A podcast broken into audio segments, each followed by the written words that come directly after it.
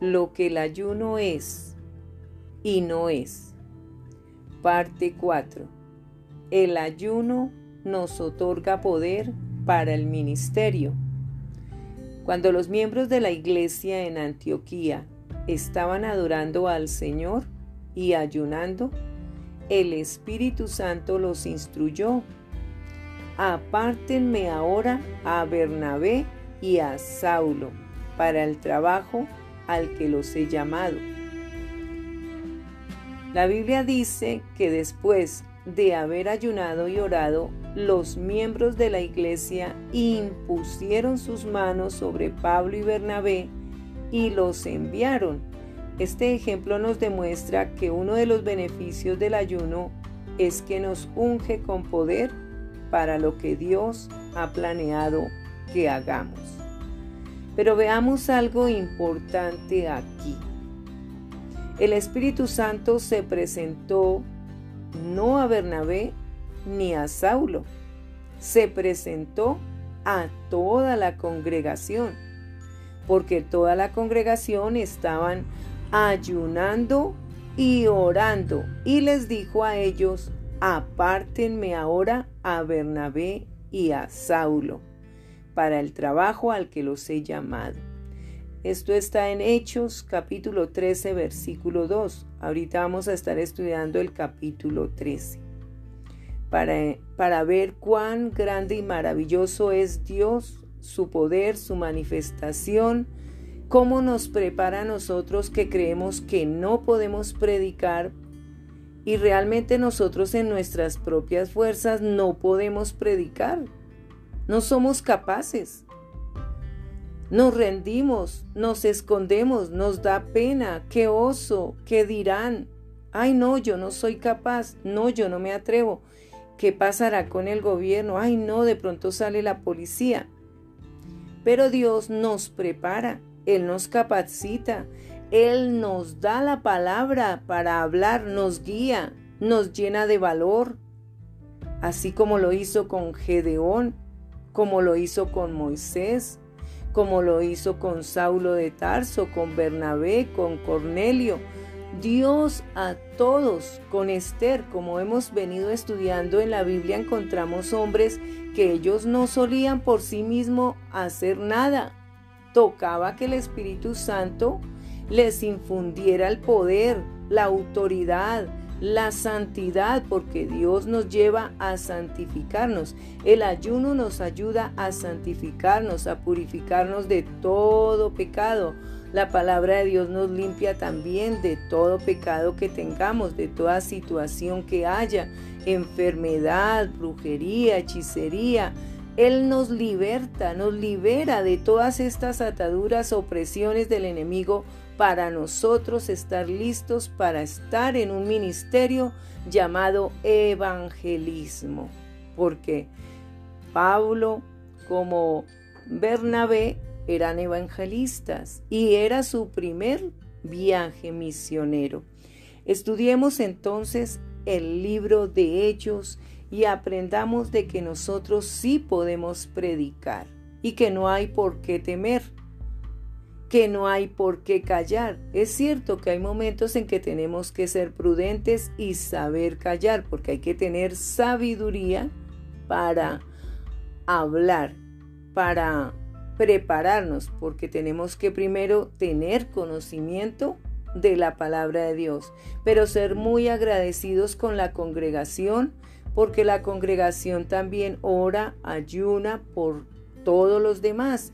Y eso es grandioso, que todos unidos estemos orando para respaldar a los pastores, respaldar a líderes, respaldar los gobiernos, respaldar la humanidad, porque nuestra oración en casa, en lo íntimo, en allí en lo más secreto de tu cuarto, donde quiera que estés en tu trabajo, tu oración puede ser poderosa en gran manera.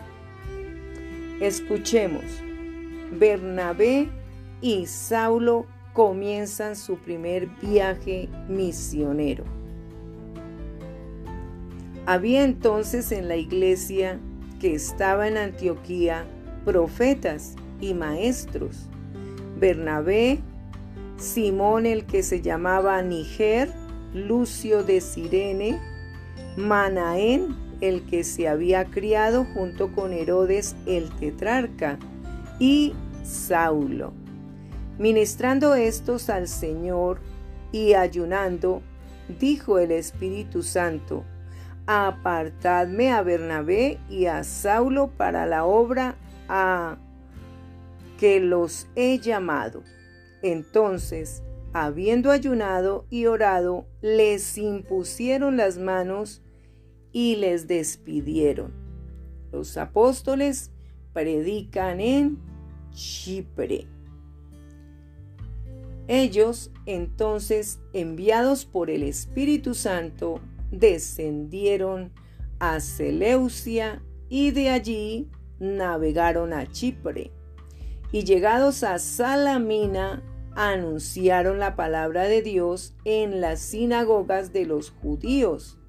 Tenían también a Juan de ayudante.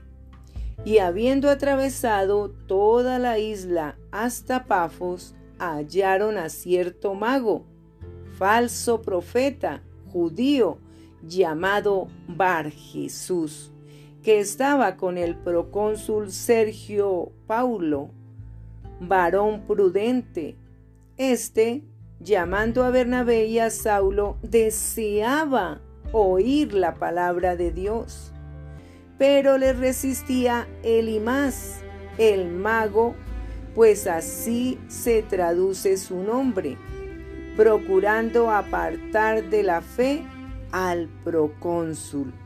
Entonces Saulo, que también es Pablo, lleno del Espíritu Santo, fijando en él los ojos, dijo, Oh, lleno de todo engaño y de toda maldad, hijo del diablo, enemigo de toda justicia ¿No cesarás de trastornar los caminos rectos del Señor?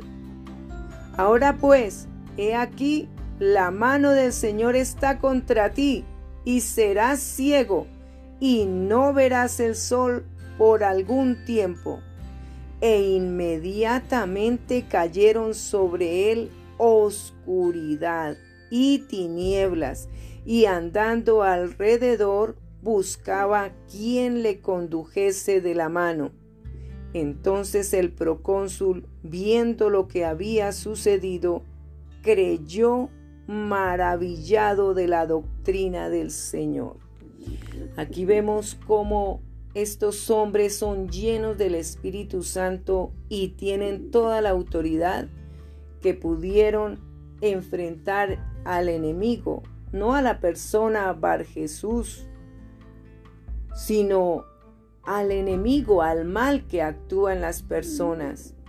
Y esta persona, según lo que declaró Saulo o Pablo, quedó ciega.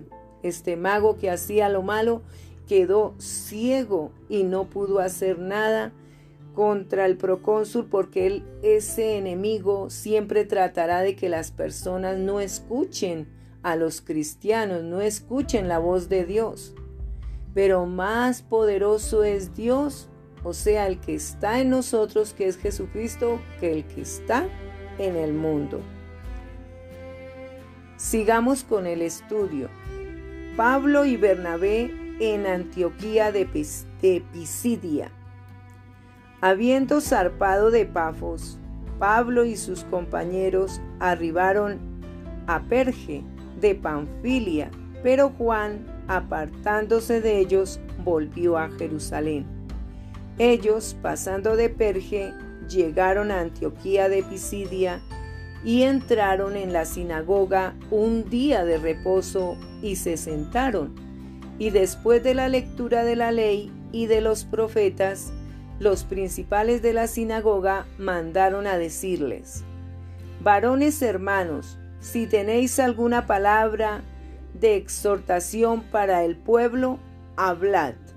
Entonces Pablo, levantándose, hecha señal de silencio con la mano, dijo, Varones israelitas y los que teméis a Dios, oíd. el Dios de este pueblo de Israel, escogió a nuestros padres y enalteció al pueblo, siendo ellos extranjeros en tierra de Egipto, y con brazo levantado los sacó de ella, y por un tiempo como de cuarenta años los soportó en el desierto.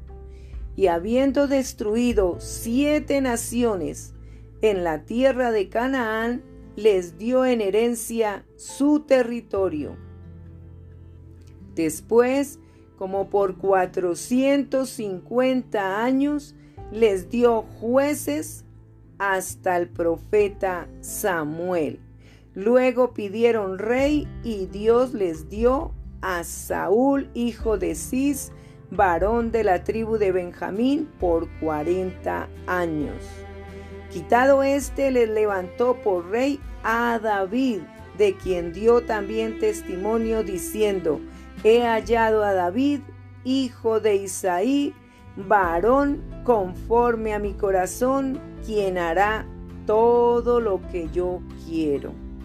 Qué maravilloso es este versículo donde vemos que David tenía un corazón conforme a lo que Dios quería, porque iba a hacer lo que Dios le dijera.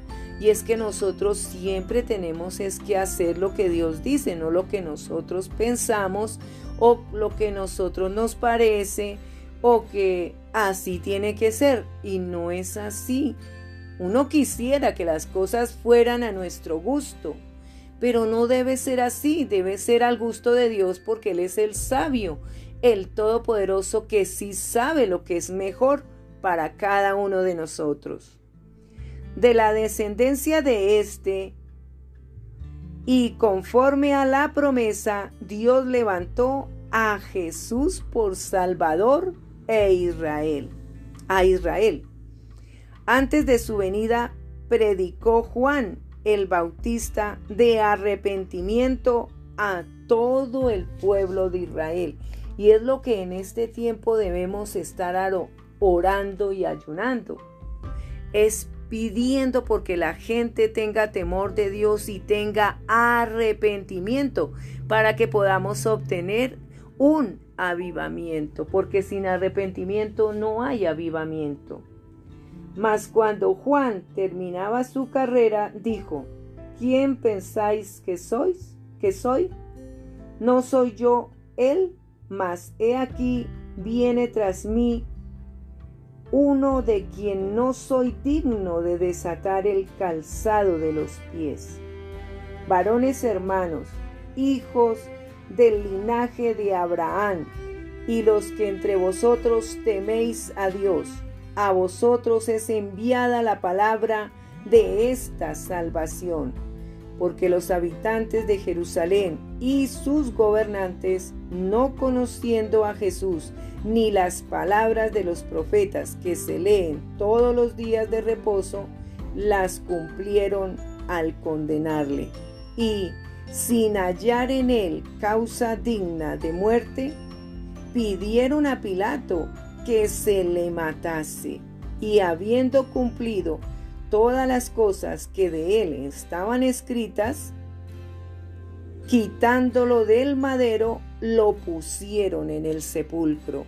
Mas Dios le levantó de los muertos, y él se apareció durante muchos días a los que habían subido juntamente con él de Galilea a Jerusalén los cuales ahora son sus testigos ante el pueblo. Y nosotros también os anunciamos el Evangelio de aquella promesa hecha a nuestros padres, la cual Dios ha cumplido a los hijos de ellos, a nosotros resucitando a Jesús, como está escrito también en el Salmo segundo que dice, mi hijo eres tú, yo te he engendrado hoy. Y en cuanto a que le levantó de los muertos para nunca más volver a corrupción, lo dijo así, os daré las misericordias fieles de David. Por eso dice también en otro salmo, no permitirás que tu santo vea corrupción. Porque a la verdad David, habiendo servido a su propia generación según la voluntad de Dios, durmió y fue reunido con sus padres y vio corrupción. Mas aquel a quien Dios levantó no vio corrupción. Sabed pues esto, varones hermanos, que por medio de él se os anuncia perdón de pecados, y que de todo aquello de que por la ley de Moisés no pudisteis ser justificados, en él es justificado todo aquel que cree. Mirad pues que no venga sobre vosotros lo que está dicho en los profetas. Mirad, oh menospreciadores, y asombraos y desapareced, porque yo hago una obra en vuestros días, obra que no creeréis si alguien os la contare. Cuando salieron ellos de la sinagoga de los judíos, los gentiles le rogaron que el siguiente día de reposo les hablasen de estas cosas. Y despedida la congregación, muchos de los judíos y de los prosélitos piadosos siguieron a Pablo y a Bernabé, quienes hablándoles les persuadían a que perseverasen en la gracia de Dios. El siguiente día de reposo se juntó casi toda la ciudad para oír la palabra de Dios.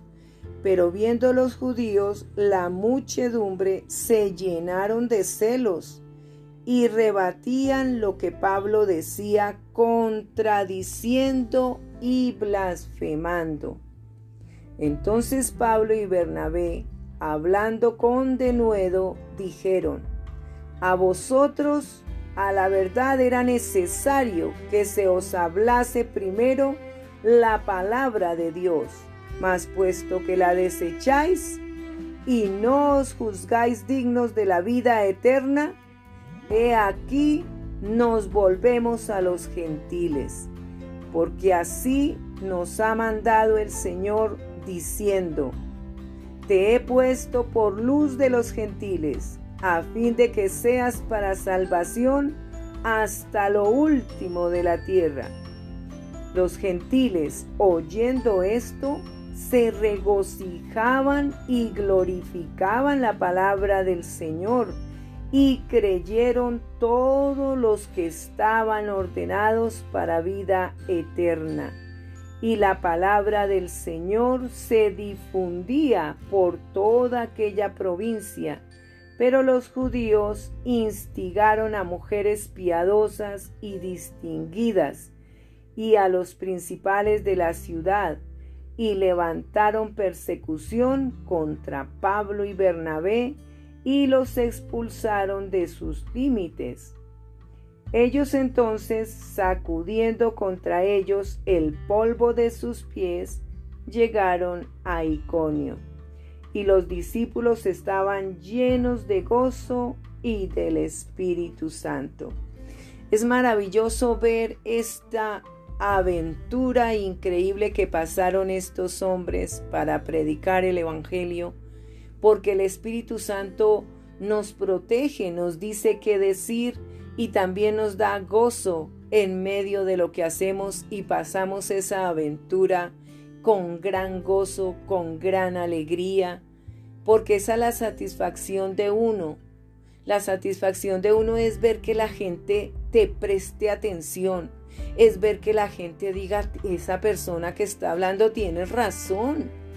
Sí, hay que creer en Dios, claro, hay que leer la Biblia, hay que dejar de hacer lo malo, hay que buscar de ir a una congregación y congregarnos y escuchar de Dios y aprender y prepararnos para cualquier circunstancia difícil que venga en este mundo, porque solo Dios es la roca que nos fortalece, solo Dios es el que nos saca de cualquier aflicción que tengamos el que nos da las fuerzas, el que nos da la salud, el que nos libera, el que nos sacia con esa fuente de agua viva que viene de nuestro amado Jesucristo y de su palabra para que nosotros tengamos poder, autoridad, dominio propio y no sigamos pecando.